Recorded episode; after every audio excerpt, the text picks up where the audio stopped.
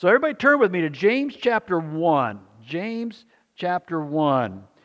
If you have a Pew Bible, it'll be on page 1288 of the Pew Bible. If you don't have a Bible, please uh, feel free to take one home, uh, one of the red books in front of you. Consider that a gift from us, but it'll be on 1288. And follow along as I read verses 1 through 4. James, a servant of God and of the Lord Jesus Christ, to the 12 tribes in the dispersion, greetings. Count it all joy, my brothers, when you meet trials of various kinds.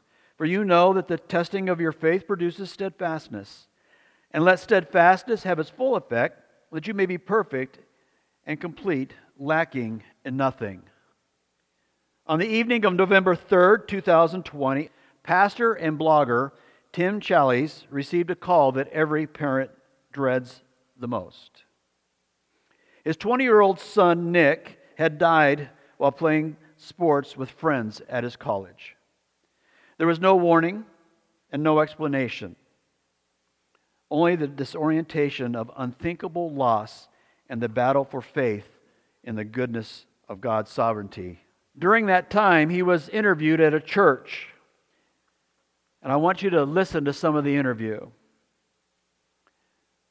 Question to Tim In your prologue, you mentioned that you began writing the night you learned Nick had died. How did these early thoughts turn into the book that is before us? I had to board a plane right after hearing the news. In the air, I started writing partly to reflect on what was happening, and partly because I needed to tell my blog readers what had happened. At this point, I could only describe what I was going through in real time. Question Are there any mention, memoirs of grief and loss that were especially helpful, either for dealing with grief or supplying a model for your book? And Tim replied, Years ago, I discovered a book on grief from the Presbyterian author J.R. Miller, who wrote during the late 1800s and early 1900s. The main idea I took away was seeing grief as God's call to a ministry of comfort. If a sovereign God has given you this burden, then how will you use it to serve Him and His purposes? The interviewer said, Your book is full of searing honesty and about the anguish you experienced but it also radiates confidence in the sovereignty and goodness of God. In an earlier chapter titled My Manifesto, you write this By faith, I will accept Nick's death as God's will, and by faith, accept that God's will is always good. I will grieve, but not grumble, mourn, but not murmur, weep, but, my, but not whine. How did these resolutions hold up in the year that followed? Early on, my wife and I realized we were either going to trust God in this or we weren't. We believe strongly in God's sovereignty and we profess it all the time. But throughout my life, God's sovereignty had almost invariably done what I wanted it to do. My wife sometimes uh, reminds me of that, of what I told her the year or two leading up to this, that we have an easy life and there's got to be some sorrow coming. The interviewer asks Next, you describe Nick's death as a stewardship received from God, just as his life had been a stewardship. What does it mean to be a steward of grief? If we truly believe that God is sovereign, then nothing happens in life that isn't a call to stewardship of some form.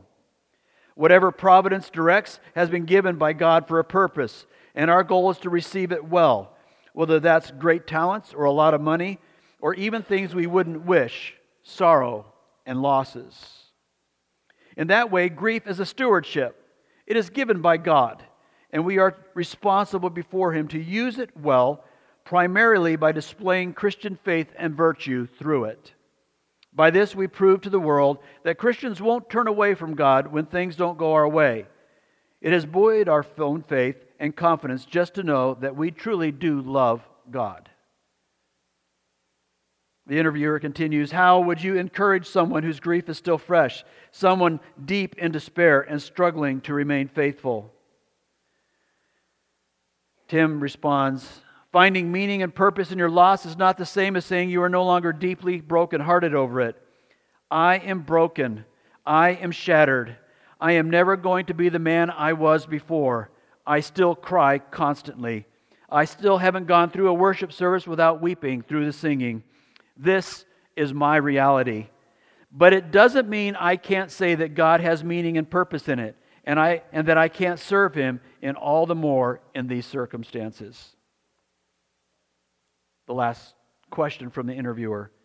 The book leaves off in the fall of 2021 on the anniversary of Nick's death. Has your experience of grief changed since then? Listen to his response. The Lord has been so good and kind throughout these two years. I think I can really say that all of us love the Lord more now than we did before. We have more tangible sense of his providence, that he's directing all things to his glory, and we want to be used by the Lord for his purposes, to be found faithful in all that he calls us to do.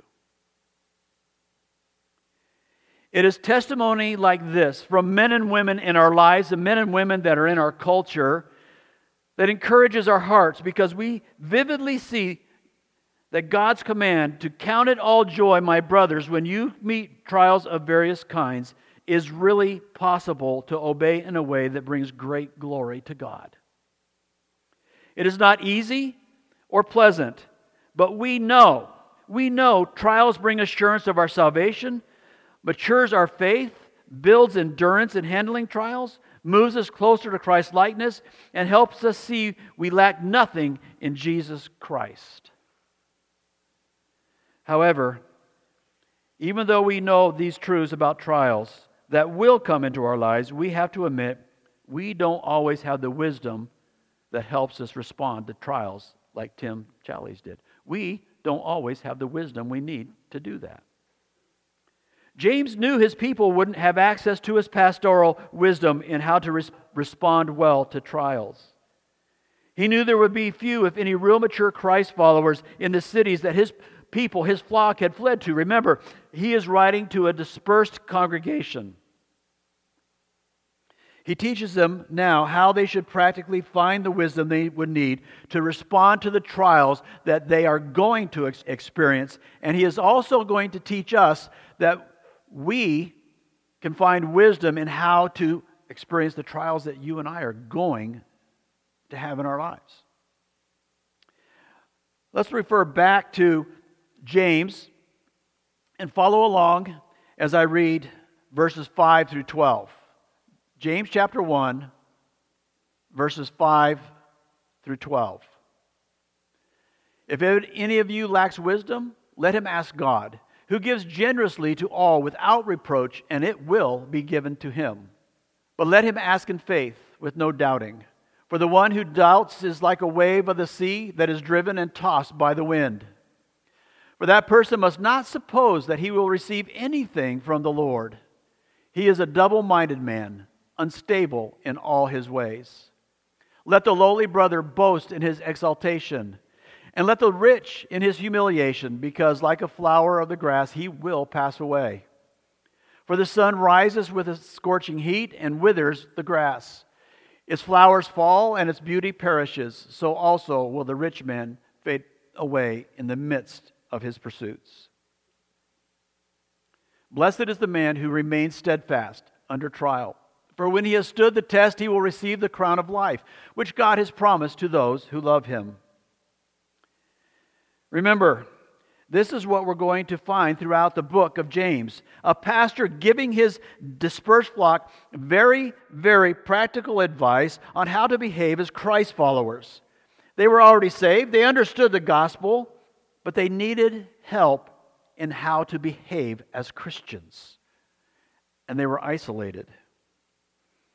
Notice our passage this morning is still part of this idea that James is talking about trials and, and having joy in the midst of our trials. And we see some connection points here. And some of the problems that we uh, hear about in James is it seems very disjointed, that it's like just a bunch of little things stacked together. And at times it does seem like that, but when we stop for a second and look at it, there is flow to James. And we see a couple of connections uh, between verses 1 through 4 and 5 through 12. And these connections, look at chapter 1, verse 2. Chapter 1, verse 2 Count it all joy when you meet trials of various kinds. So we understand he's introducing this whole section on trials. Look at chapter 1, verse 12. Blessed is the man who remains what? Steadfast under trial. You see the connection? Everything between the two trials is speaking on the same topic how to have joy during trials. We also see a connection between chapter 1, verse 4 let the steadfastness have its full effect, that you may be perfect and complete, lacking in nothing. But now read verse 5. If any of you what? Lacks wisdom. You see a connection there. The one word, lack, in between those two verses is showing that he is flowing from chapter 1, verse 4 into verse 5. And the first principle that we have here about gaining wisdom that leads us to finding joys in trials. There's, there's principles here. How do we gain the wisdom that we need to go through trials?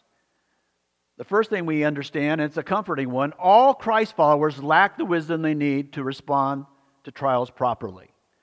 All Christ followers lack the wisdom they need to respond to trials properly. Verse 5, notice it says, If any of you lacks wisdom. This is a conditional statement for you English folks. The way that that is written in this conditional statement, which is really, really important for us to understand what he's going to start with, he is saying it this way If any of you lacks wisdom, and you do, if any of you lacks, and you all do, that's the assumption in the way that this conditional is, is, is written. So, what's he saying? Every single person here this morning lacks the wisdom they need to live out the truth of our life, to find in our trials a blessing from God. Now, I want you to understand something. This is really encouraging to us. Because who knows that we don't have the wisdom we need? God. He knows. He knows that we don't have what we need. And knowing that our God is a giving God, what do we know He's going to do? Provide a way for us to get it. And sometimes when I have trials in my life, and I know that sometimes when you have trials in your life, and we just don't know how to deal with it, sometimes we feel like we fail, especially in light of verse 2 count it all joy. How many of you have failed in a trial to count that trial as joy? I'm not saying you're all having tremendously bad trials, but all of us have been stuck on the freeway or have been, you know, all those things are trials in one way or the other. And so we understand we need wisdom here.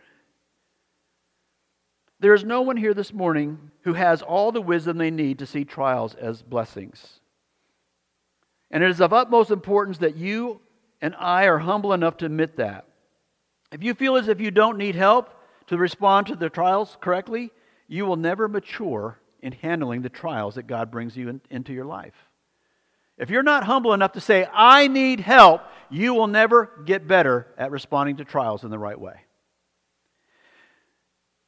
Give you an ex- illustration here with a man that many of us are familiar with, a king, the wisest king that Israel ever had in Solomon's kingship or during his time as king over Israel.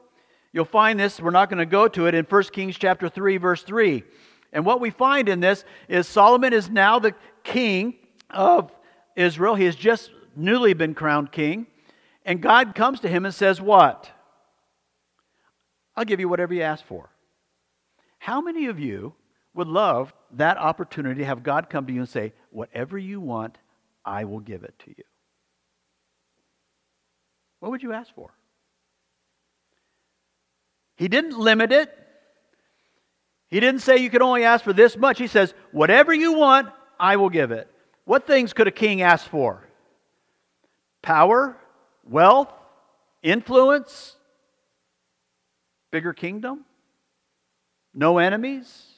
I mean, there would have been hundreds of things that Solomon could ask for.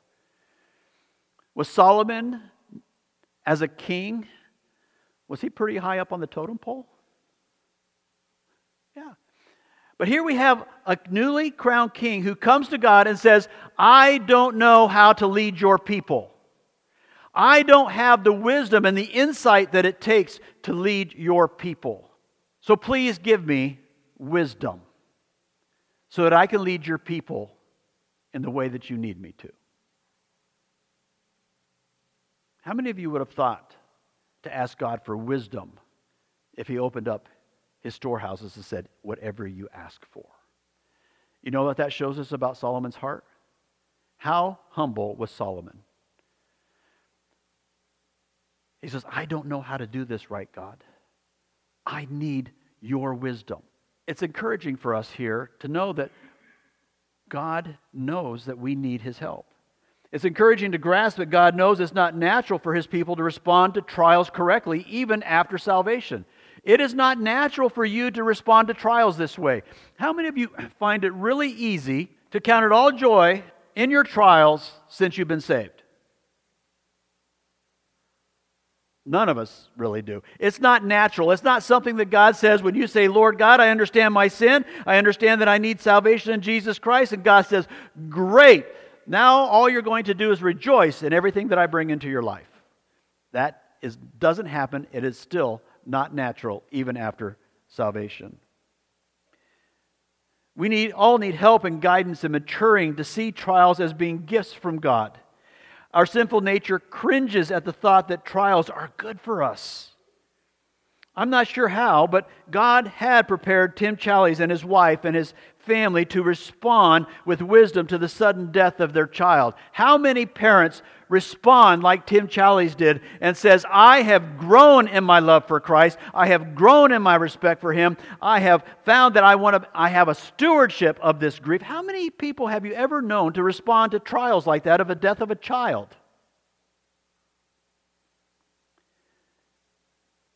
What a comfort it is to know that God knows our weaknesses. And He has given us examples like Tim Challies and, and Solomon to know that we can become humble enough to come to God and say, I need help. And that we can grow to a point where when things and difficulties come in our lives because of trials, even severe ones, that we can respond in a way that brings honor and glory to God and we find joy in it, just like Tim Challies did. Is Tim Challies and his wife still struggling with the death of their son? He was very upfront about it. I will never be the same man again. But God is sovereign, and I know this is good for me. As I said, what a comfort it is to know God knows our weaknesses and provides us a way to strengthen those weaknesses. With His help, God is saying through James, you need to see your trials as gifts from me and be joyful through them because of what they are teaching you. But I also know that this will be a struggle for you. And he says, So come to me. So come to me. And we're going to look at that idea of asking and coming to him in just a minute. But before we look at that, we need to make sure that we all know what biblical wisdom is. We've been talking about it since we started this morning. We talked about the wisdom to deal with trials in the way that God wants us to. And wisdom is not something that's in vogue today. Wisdom is not something we hear a lot about today in our culture. When's the last time you ever heard anybody talk about wisdom? When is the last time a student heard a teacher say, to be successful in this world, after you graduate, you need to gain as much wisdom as you can while you're here? Never have ever heard it. I never had a teacher ever tell me that. Or when you're training for a new job, how many times did we hear an instructor say, You will be very successful in this job if you gain as much wisdom as you can in this class?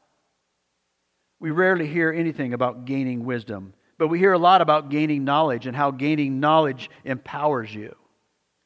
Our culture has so much access to information today. We're obsessed with gaining information. We surf, we listen to snippets of podcasts. I mean, everywhere we go, we're gaining information. We're cataloging information. How many of you think that you actually have information overload? It never seems to stop in our culture. You go to work and a new piece of equipment comes out, and all of a sudden you have to gain the knowledge about that. I mean, it's like overnight. And as soon as you, you learn that piece of equipment, what happens? Another one comes out, and you got to start all over again. We're inundated with knowledge.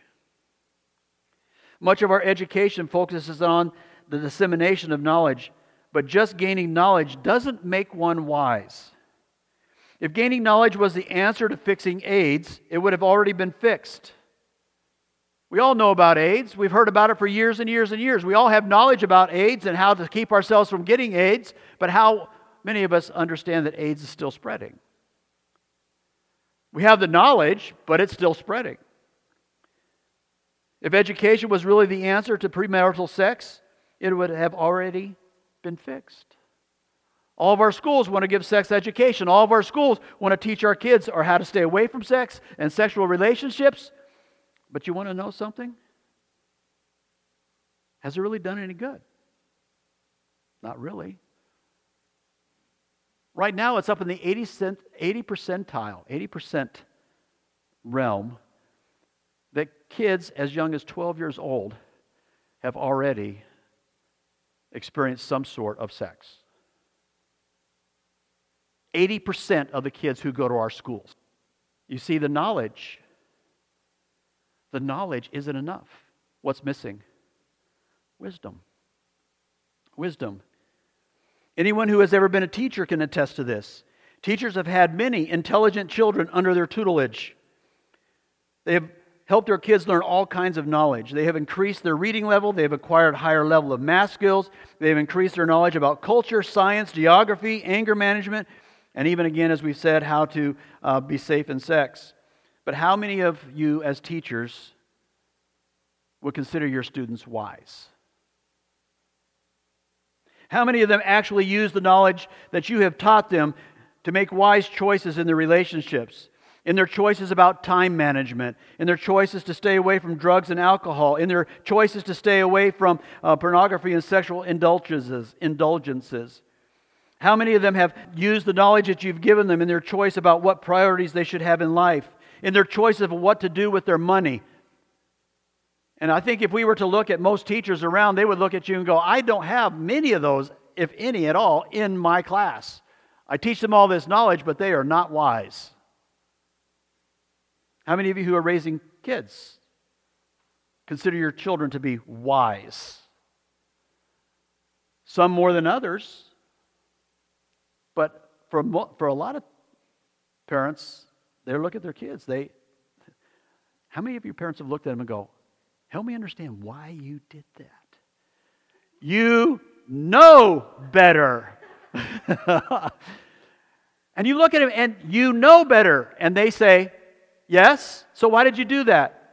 I don't know. Lack of wisdom. I'm not saying gaining knowledge is useless. Gaining knowledge through education is an extremely important part of living a successful life, but it cannot stand alone. Knowledge and information must be paired with wisdom, especially wisdom from a biblical perspective.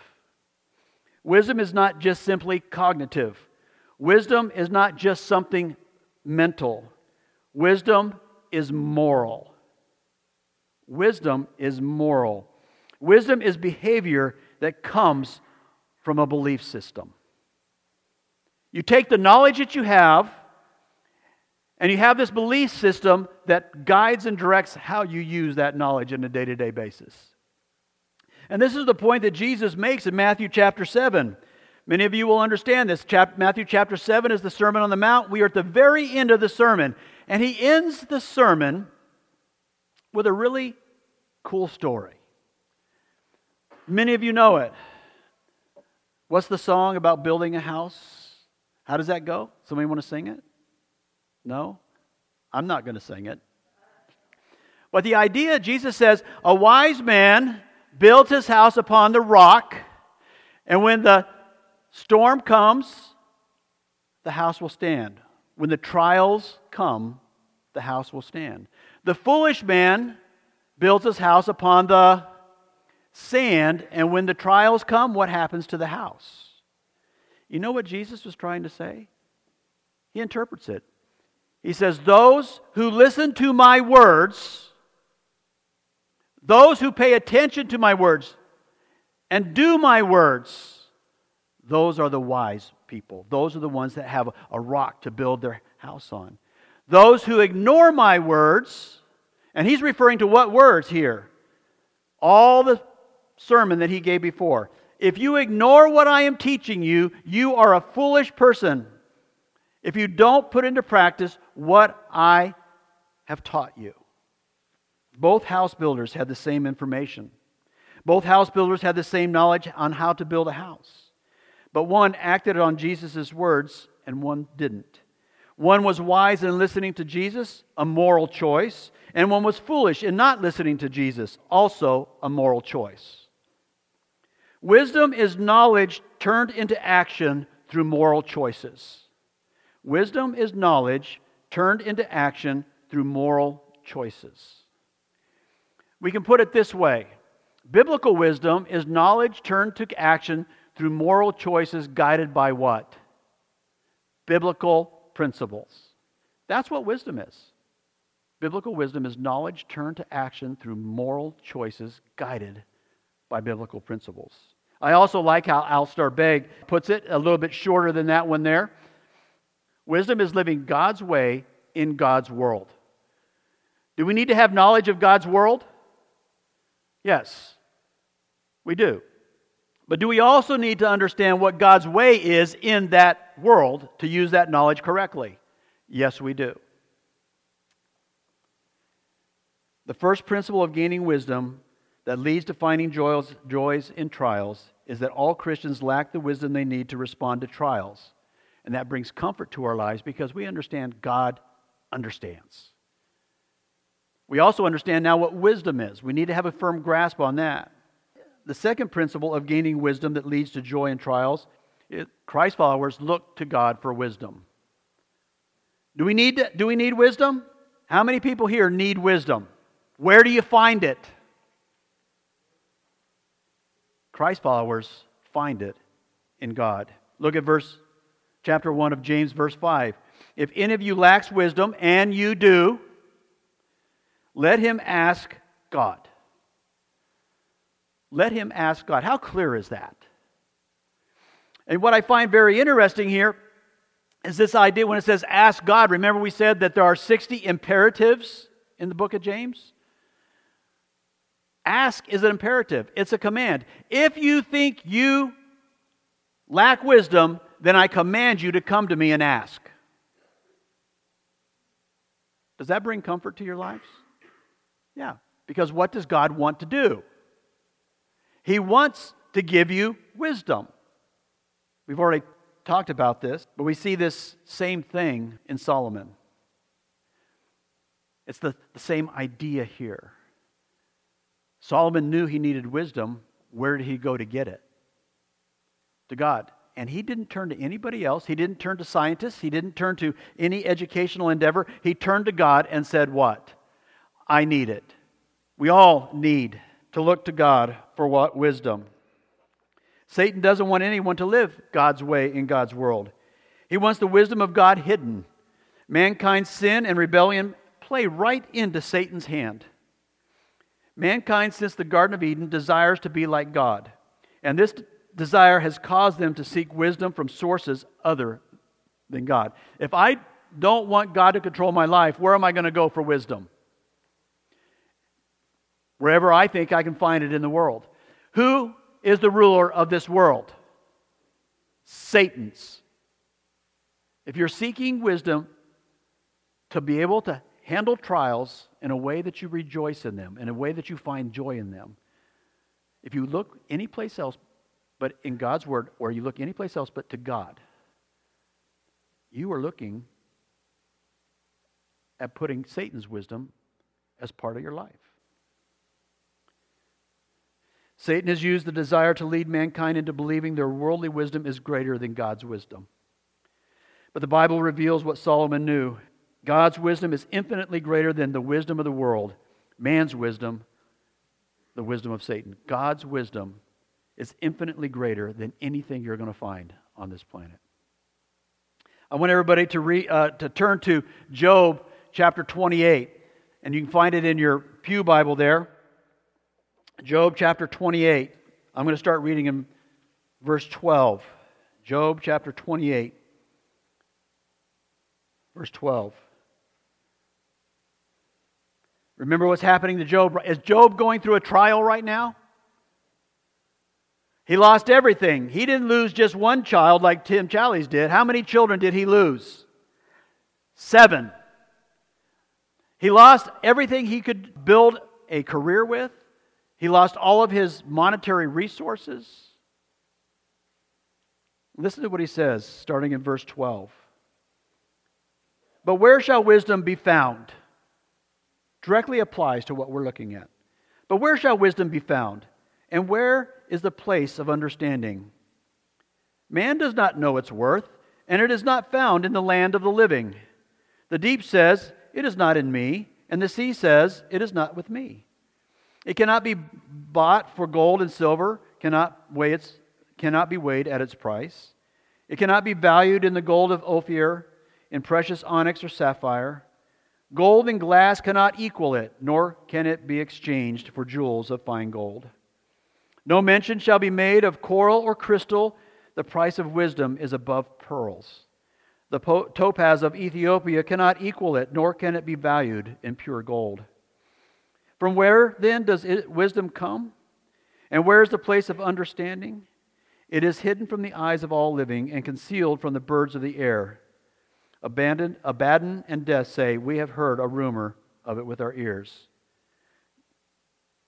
But then he says, God understands the way to it, He knows its place. And then he gives examples of how God is the place to find wisdom. For he looks to the ends of the earth and sees everything under the heavens. And when he gave to the wind its weight and apportioned the waters by measure, when he made a decree for the rain and a way for the lightning of the thunder, then he saw it and declared it. He established it and searched it out. And he said to man, Behold, the fear of the Lord, that is wisdom and to turn away from evil is understanding. Where does Job think wisdom is found? Not anywhere on earth, can't be bought, can't, but it's found in God. Solomon echoes what Job says in Proverbs chapter 3, verses 5 through 7. Many of us know this. Trust in the Lord with all your heart and do what? And lean not to your own understanding. Lean not unto your own wisdom.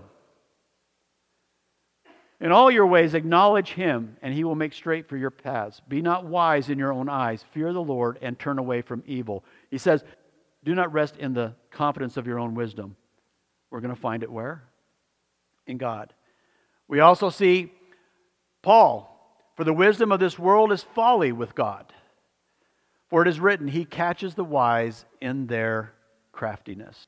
All through the Old Testament, in all the wisdom literature, in the New Testament, we find that wisdom is found only in God. James even talks about this. We haven't got there yet. James chapter 3 verse 17, but the wisdom from above is first pure and then peaceable and gentle, open to reason, full of mercy and good fruits and good fruits, impartial and sincere. How many of us want wisdom like that? And where's the only place it can be found? From above. What's it referring to? God. True wisdom can only be found by looking to God for that wisdom. And I find great comfort in the fact that God wants me to ask Him for wisdom. Look again at verse 5. If any of you lacks wisdom, let him ask. God is waiting for you to ask. In fact, God, through James, actually commands, as I said, his people to ask Him for wisdom. God commands His people to come to Him and ask for wisdom. They need to respond to trials with joy. And we know now that we don't have wisdom. We don't have the wisdom we need to respond to trials like that. We know that it's only found in God. And I love what follows. You need to circle this. You need to underline this. It says, if any of you lacks wisdom, let him ask God. And what's he say? Who gives generously to all without reproach, and it will be given to him. Is that a promise? If you come to God and say, I need your wisdom, I don't know how to go through this trial in a way that I can have joy in my life because I know the trial is bearing fruit in me. He says, I will give it to you if you ask. Come to me and ask. John wanted his dispersed flock to know God would provide the wisdom they needed to respond to their trials with joy. And praise God that John's pastoral counsel is still wise counsel to each of us here this morning. We need to have confidence in this promise. We need to claim this promise. When we go to God and we pray for wisdom, we need to understand what? God has promised to give it to us. Does that mean it's going to float down in some little golden scroll? No. Where's the first place to start to find this wisdom? Right here. This outlines life. This says this is what life's purpose is. This is what has happened to the world. We find so much wisdom in this world. Do you understand that we have so much insight into why the world is like it is today right here? A lot of times we look at the world and we say, How come it's so evil? How come so many people take advantage? How come there's abuse? How come? And what do we find in the scriptures? The answer. And that answer is sin. That is the answer for it all. God has been very clear. We know why the world is like it is today. And we know that God has provided a way for us not to be part of that world through faith in Jesus Christ. We need God's wisdom to live in a way that we see our trials as blessings, gifts from God. We have God's word at our disposal, and we need to know it well. But we also need the wisdom of God to help us turn the knowledge of God's word into action that helps us live in God's world, God's way. And it's a, such a blessing that we understand that God gives this wisdom generously. The way that the Greek is written here it basically says God is a giving God. We serve a giving God. We don't serve a selfish God. We don't serve a God that says, uh, You must do this, so I will do this. Being a giving God is part of his character. He cannot help but what? Want to give to his people. He's a giving God. He wants to give us the things we need to live righteous lives. God takes joy in giving us what we need to obey His command to respond to trials He sends our way with joy. Our God is a generous God. He gives without reproach. What does that mean? What does it mean He gives without reproach? He will not remind us of how undeserving and unworthy we are. Amen? How many times can we go to God and ask for wisdom to go through trials the way we need to and deserve it? We can't. We can never approach God in a deserving, with a deserving attitude. We are undeserving and uh, unworthy every time we approach God. He will not chide us for not asking sooner. How many of you have tried to fix something yourself in a trial and you do everything. You ask your friends, you try all the things that they say on the internet to do. That you do everything, and you come to the point in time you say, I just don't know how to handle this. Nothing works. And then you say, I guess I better pray about it. I guess I better ask God what He wants me to do about it. But God doesn't give with reproach. He doesn't look at you and go, You know, you finally came to the place that you needed to come. And yes, I'm going to give you wisdom, but you're going to have to wait two weeks as punishment. That, that's not how God works. He gives without reproach. He doesn't chide us for not coming to Him sooner. Without hesitation, without reluctance or reservation, His divine wisdom will be given to us in generous abundance. And we need to have that truth in our hearts and our minds. We need to be confident in that. And this leads us to the third principle of gaining wisdom that leads to joy in trials. Christ followers ask for wisdom with signal, singleness of mind. Look at verses 6 and 7. But let him ask in faith, with no doubting. For the one who doubts is like a wave of the sea that is driven and tossed by the wind. For that person must not suppose that he will receive anything from the Lord. He is a double minded man, unstable in all his ways. The idea of faith here means more than just belief. It carries the idea of an unwavering trust in God, For us to come to God and know beyond a shadow of a doubt that He has promised to give us wisdom, do we have to trust God at His word? Yes, we do. We have to trust Him at His word. It is a faith that we, many of us, understand that Abraham had when God asked him to sacrifice his son Isaac. Abraham had absolute trust in God when God commanded him to give him his son. Look at Hebrews chapter 11, verses 17 through 19. By faith, Abraham, when he was tested, what's another word for test? Trial. Did we learn last week that testing is part of the trials that we have in our lives? So, what was God doing to Abraham? Exactly what we've been talking about. Tim Challies lost a son, unexplained. But God didn't ask Tim Challies to kill his son. Think about that. Think about what God was asking Abraham. Let's go on. He was tested. Uh, by faith, Abraham, when he was tested, offered up Isaac. And he who had received the promise was in the act of offering up his only son, of whom it was said, Through Isaac shall your offspring be named. Is there any way that Abraham could have understood what God was asking him to do? Or the purpose behind what God was asking him to do? No. But what do we see Abraham doing?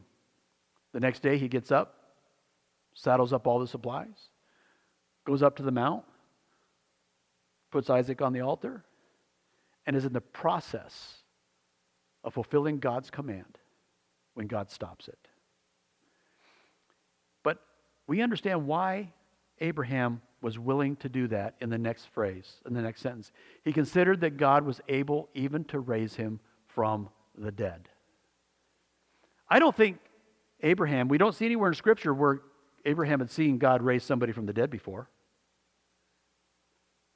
But God had absolute trust because he said, God told him, This is the chosen son. Your nation, your lineage will come from Isaac. And Abraham had absolute trust, absolute faith that even if he had to go through with the sacrifice, that God would raise that same son from the dead when he had never seen it happen before.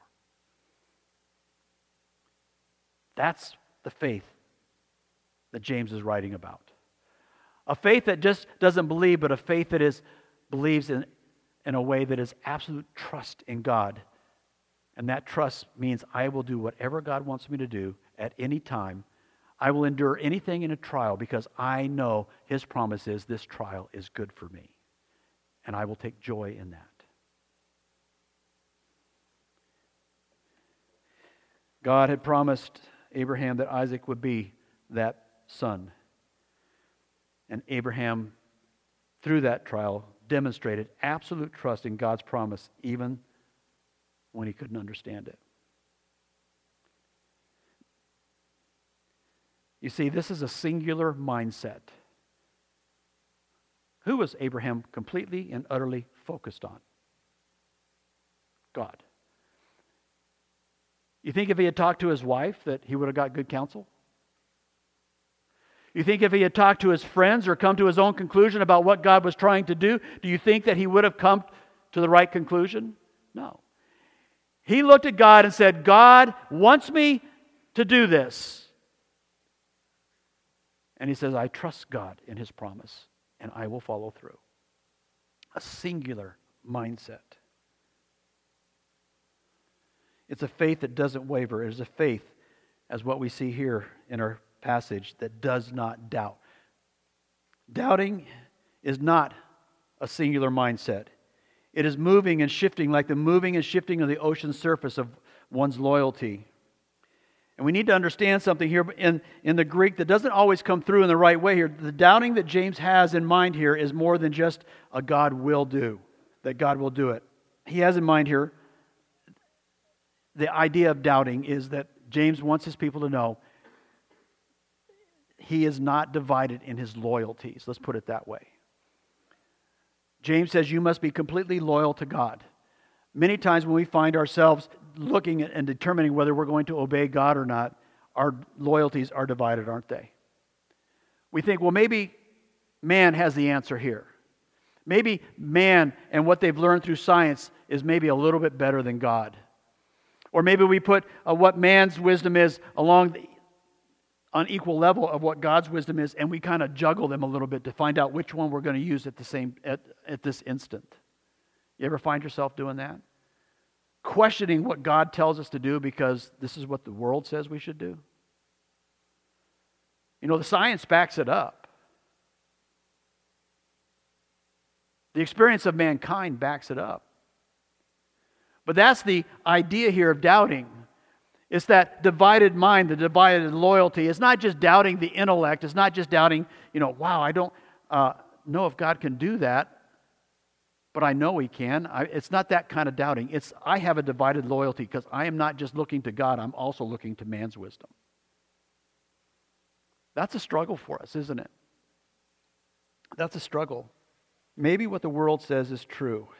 When we look at our culture today, we have so much in our culture that tells the Christian that we are absolutely narrow minded and wrong on most every front we believe. Our world tells us that there's not just two genders. And if we are to even think differently and think that that is true, then we are the enemy. We are the ones that are trying to destroy the wisdom of the world. And there are many, many in church today who say, you know, maybe science is right. Maybe they didn't understand everything in the Bible when, when that was written. You see how easy it is to shift a little bit, to have divided loyalties? And God says, that's not how we ask for wisdom. In this world, is it, it's considering that maybe raising our kids the way the world says may be better than the way God says. It is considering that God's way of defining marriage, sexual roles, priorities, how to handle money may be out of date. This is what that word means. It is considering that the trials we are going through are unfair, not reasonable, ridiculous, unloving, mean, or unnecessary, because that's what the world says. God says if we ask for wisdom with this kind of doubting, being a double minded person, then there can be no expectation for God to answer our prayer for wisdom because we are not single minded. We are doubting. We have a divided loyalty. And look, it says, For the one who doubts is like a wave of the sea that is driven and tossed by the wind. For that person must not suppose he will receive anything from the Lord. He is a double minded man. That uh, double minded is just kind of an explanation of the doubting and helps us understand what that means. In the Greek, you know what that means? It means a two souled man. A two souled man. A double minded man or a double minded woman is a two souled person. A person who has two souls that are divided against one another. Are you a two souled person? Or do you understand and accept that God's word is the wisdom that we should be seeking? It's the only place to go when we are entering trials. If you and I want God to generously give us wisdom to, our, to properly respond to our trials, we must trust Him like Abraham did. We must, with singleness of mind, know that the trial God has brought into my life is necessary, absolutely necessary, beneficial, and loving. We must trust Him implicitly that our trials are a gift from Him, a stewardship, as Tim Challies said, a stewardship that must be properly responded to so that we can grow. God can be glorified, and the world will see that the gospel does change lives. That's why we need the single mindedness. If we're not single minded, we cannot witness to the world. And then, as James is going to give us two illustrations. The first one we find in verse 9. Let, and both of these illustrations are trials. That's what we're talking about. The first trial, the first illustration he gives, the let the lowly brother boast in his exaltation. And you go, what in the world? How does that have anything to do with trials? He's talking about a person who is poor, a lowly person, a person who doesn't have much. And in that culture that James was writing, how were the poor treated? What were they looked at as being? Worthless. Nothing. They were abused. They were taken advantage of. They had what property they had being stolen from them by people who had much more power and influence. And this is, from a world's perspective, is that fair? Should they be treated like that? No, and would we agree with that? Yes, but that is still, from a world's point of view, the world is saying that's not fair. But here we have God saying through James that the poor man, when he is in his trial of being poor, he needs to boast in his exaltation. When he comes to Christ, what has he become, even though his status on earth has not changed? What has he become when he becomes a Christ follower? A child of God. Is that an exalted position? Life on this earth doesn't mean anything for him anymore. He may remain poor for the rest of his life, but he exalts in the fact that I know Jesus Christ. He exalts in the fact that I have an inheritance that cannot, that cannot be matched on this planet. James says the poor need to, who are Christians, who are Christ followers, and that's who most of the dispersed Jews were at that point in time. They were poor, they had nothing. And he says, You boast in your exaltation of being a Christ follower, of being shown who Jesus Christ is. You have been exalted. Don't hang your head. Don't live your life in your trials in a way that brings dishonor to God because he has exalted you more than you can ever imagine. Is that a good illustration?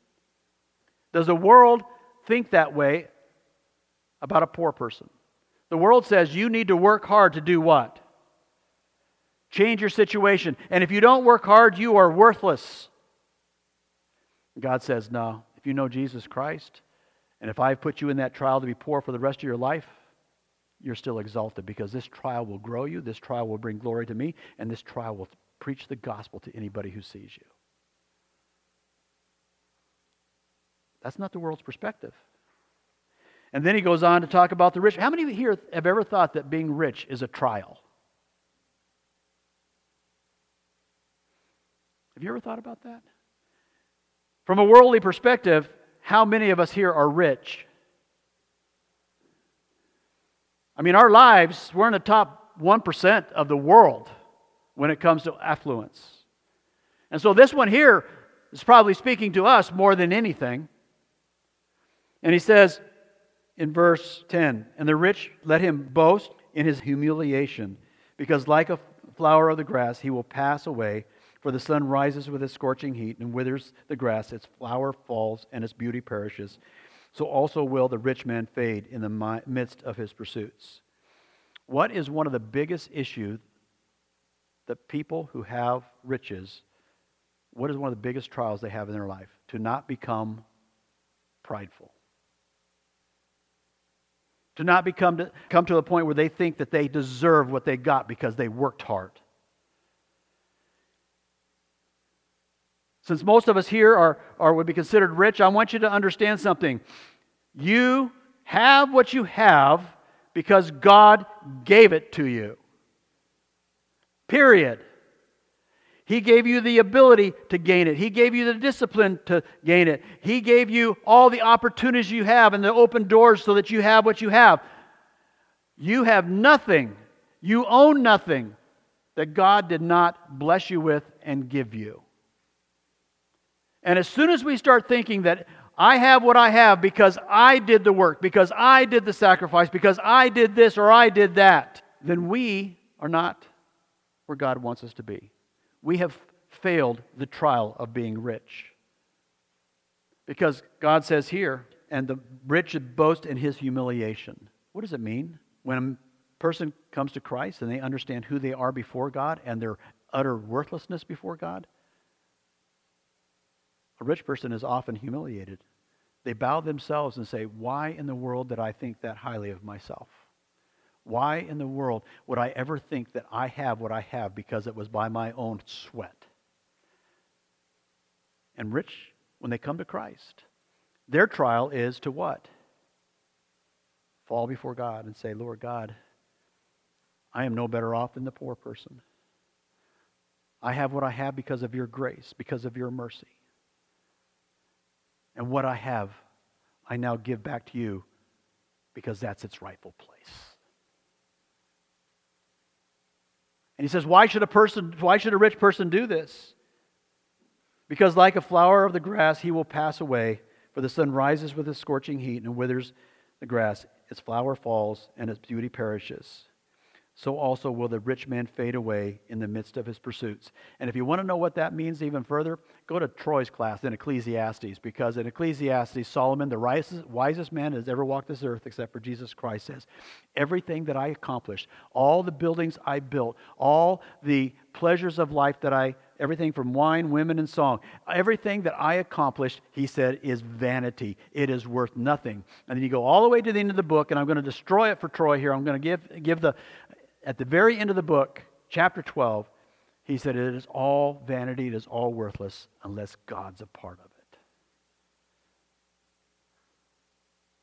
See, those are the two illustrations. He says, You're not going to be able to have the wisdom that you need to take joy in your trials until you come to me with absolute single mindedness, trust, absolute single mindedness come to me, coming to me in faith saying, No matter what you bring into my life, I trust that this is good for me. I trust that I'm going to grow through this. I trust that it's a blessing and a gift from you. You see, we can't do chapter 1, verse 2, where it says, Count it all joy when you encounter various trials until we have the wisdom to do that. And we cannot have the wisdom to do that until we humble ourselves before God. Until we humble ourselves before God and say, I need the wisdom you have. You know, throughout God's Word, we see examples of God's people responding to trials properly.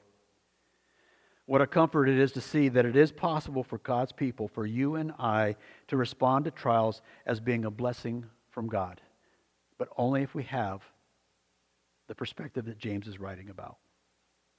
It is also a great comfort that we see God's people today can also respond to great trials and come out of them praising God and growing in their love for God, which we saw with Tim Challies today. I follow Tim Challies' blog, and I remember reading the one where he was on the plane. Tim Challies has always been a very succinct writer, good insight. I've enjoyed his blog much over the years. But as soon as you read the one that he wrote while he was on the plane, letting everybody know what was going on in his life, you could see it, you could feel a change in Tim Challies. His son had just died. And see, we have been focusing on Tim Challies, but we don't know about his son's sister. You see, she went to the same college. She was there when he died. Can you imagine the fear and the trepidation when a brother just falls down and there is no resuscitation? There is no chance for him to live? And she watched it all happen. And she comes out with the family saying, I have grown through this. It is part of God's plan for my life. And I would not change that. Is she still broken like her father and her mother? Does she still feel the pain? Does she still shed tears? Tears? Yes. But she also understands that this trial is part of God's will for my life. And it is a joy and it is a blessing. So now it's time for each of us to look in the mirror. You've been waiting for this, haven't you? Let me give you some questions to reflect on this week.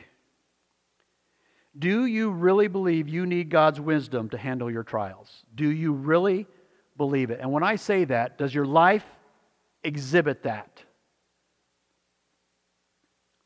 Or do you rely on your wisdom and the wisdom of the world first before you ever get to God?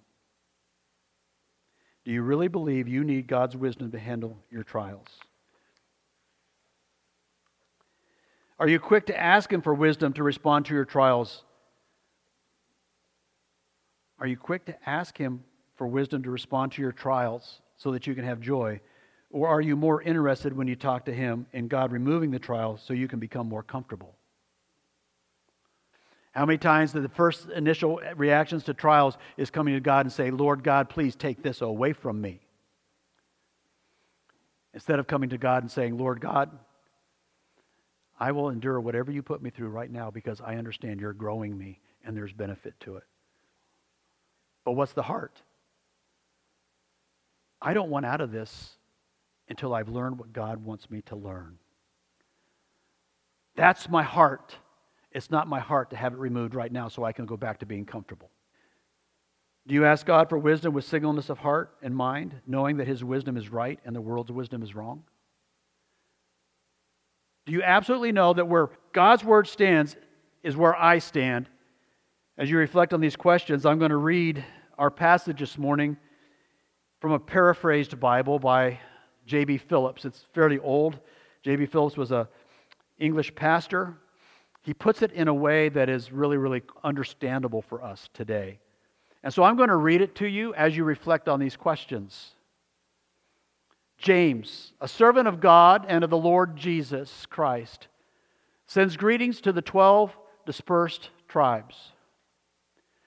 When all kinds of trials and temptations crowd into your lives, my brothers, don't resent them as intruders, but welcome them as friends. Realize that they come to test your faith and to produce in you the quality of endurance. But let the process go on until that endurance is fully developed, and you will f- find you have become men of mature character with the right sort of independence. And if, in the process, any of you does not know how to meet any particular problem, he has only to ask God, who gives generously to all men without making them feel foolish or guilty. And he may be quite sure that the necessary wisdom will be given to him. But he must ask in sincere faith without secret doubts as to whether he really wants God to help out or not. The man who trusts God but with inward reservations is like a wave of the sea carried forward by the wind one moment and driven back the next. That sort of man cannot hope to receive anything from God, and the life of a man of divided loyalty will reveal instability at every turn. I like how he wrote that. You see, that's where we're sitting. That's why we're looking in the mirror. Because we want to obey God and understand that the trials that come into our lives are good for us. They're blessings, they're a stewardship, they're growth opportunities. They are not something to be despised like the world does. So if you're in a trial right now, are you walking this way? Maybe it's just been a bad month with finances and you're just kind of keyed up about it. Maybe you got stuck on the freeway and were late for a meeting, and in that meeting you lost out on a job opportunity. You see, those aren't, aren't what?